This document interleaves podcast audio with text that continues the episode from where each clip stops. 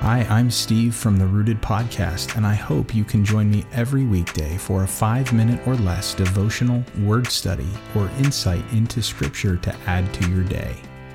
Welcome to Fruit Snacks.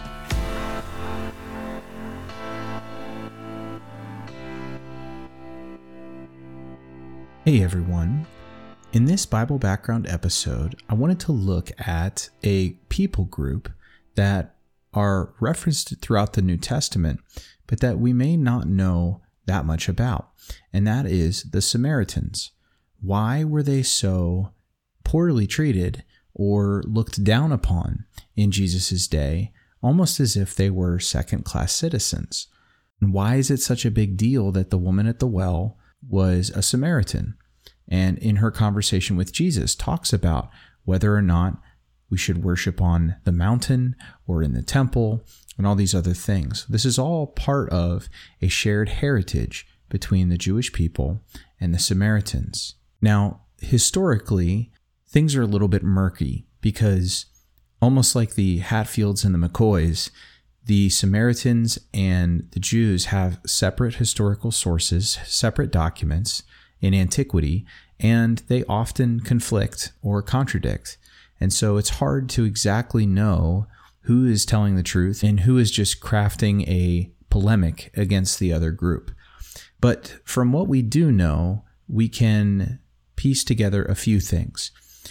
Samaritans were first mentioned during the time of Nehemiah and in the book of Ezra in the Old Testament, when after the conquest, the Jewish people came back from exile to begin to rebuild the temple that was destroyed when they were taken captive.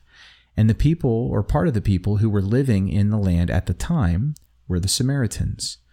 Now, it is generally considered common knowledge that the Samaritans were part Jewish, part pagan because of the practice in the ancient world of mixing and matching people groups from all over a conquered area to reduce the ties to the land and to make rebellion less of an option for them. And so what resulted was, in part, the Samaritan group, which were essentially looked down upon in Jesus' day as half breeds because of their mixed heritage.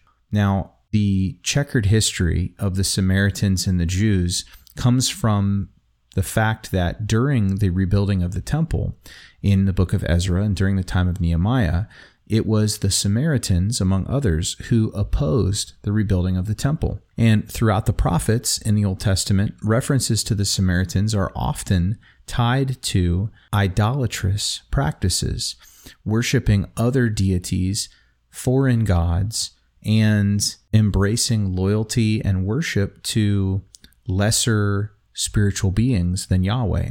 Obviously, that would have created great conflict between the Jews and the Samaritans, especially when the Jews were seeking to reestablish worship to the one true God.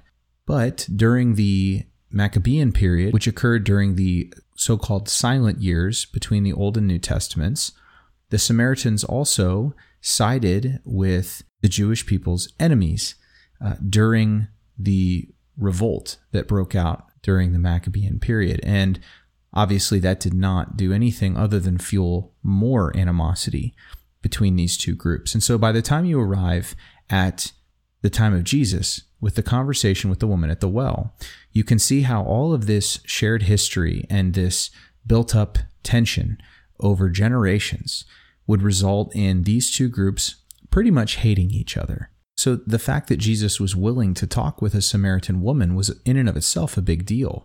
But even more of a big deal was that one of the sources of conflict, whether or not worship should occur in the temple or somewhere else, like the mountain that the Samaritans worshipped on, which was one of the old high places. Jesus says to her, None of that matters. There's going to come a time where it won't matter where people worship, only how they worship and how their heart is. And that also would have been a big deal. So, understanding a little bit of backstory about the shared history of these groups helps us dial in a little bit better on the context and the real importance and impact of Jesus' words to the woman at the well.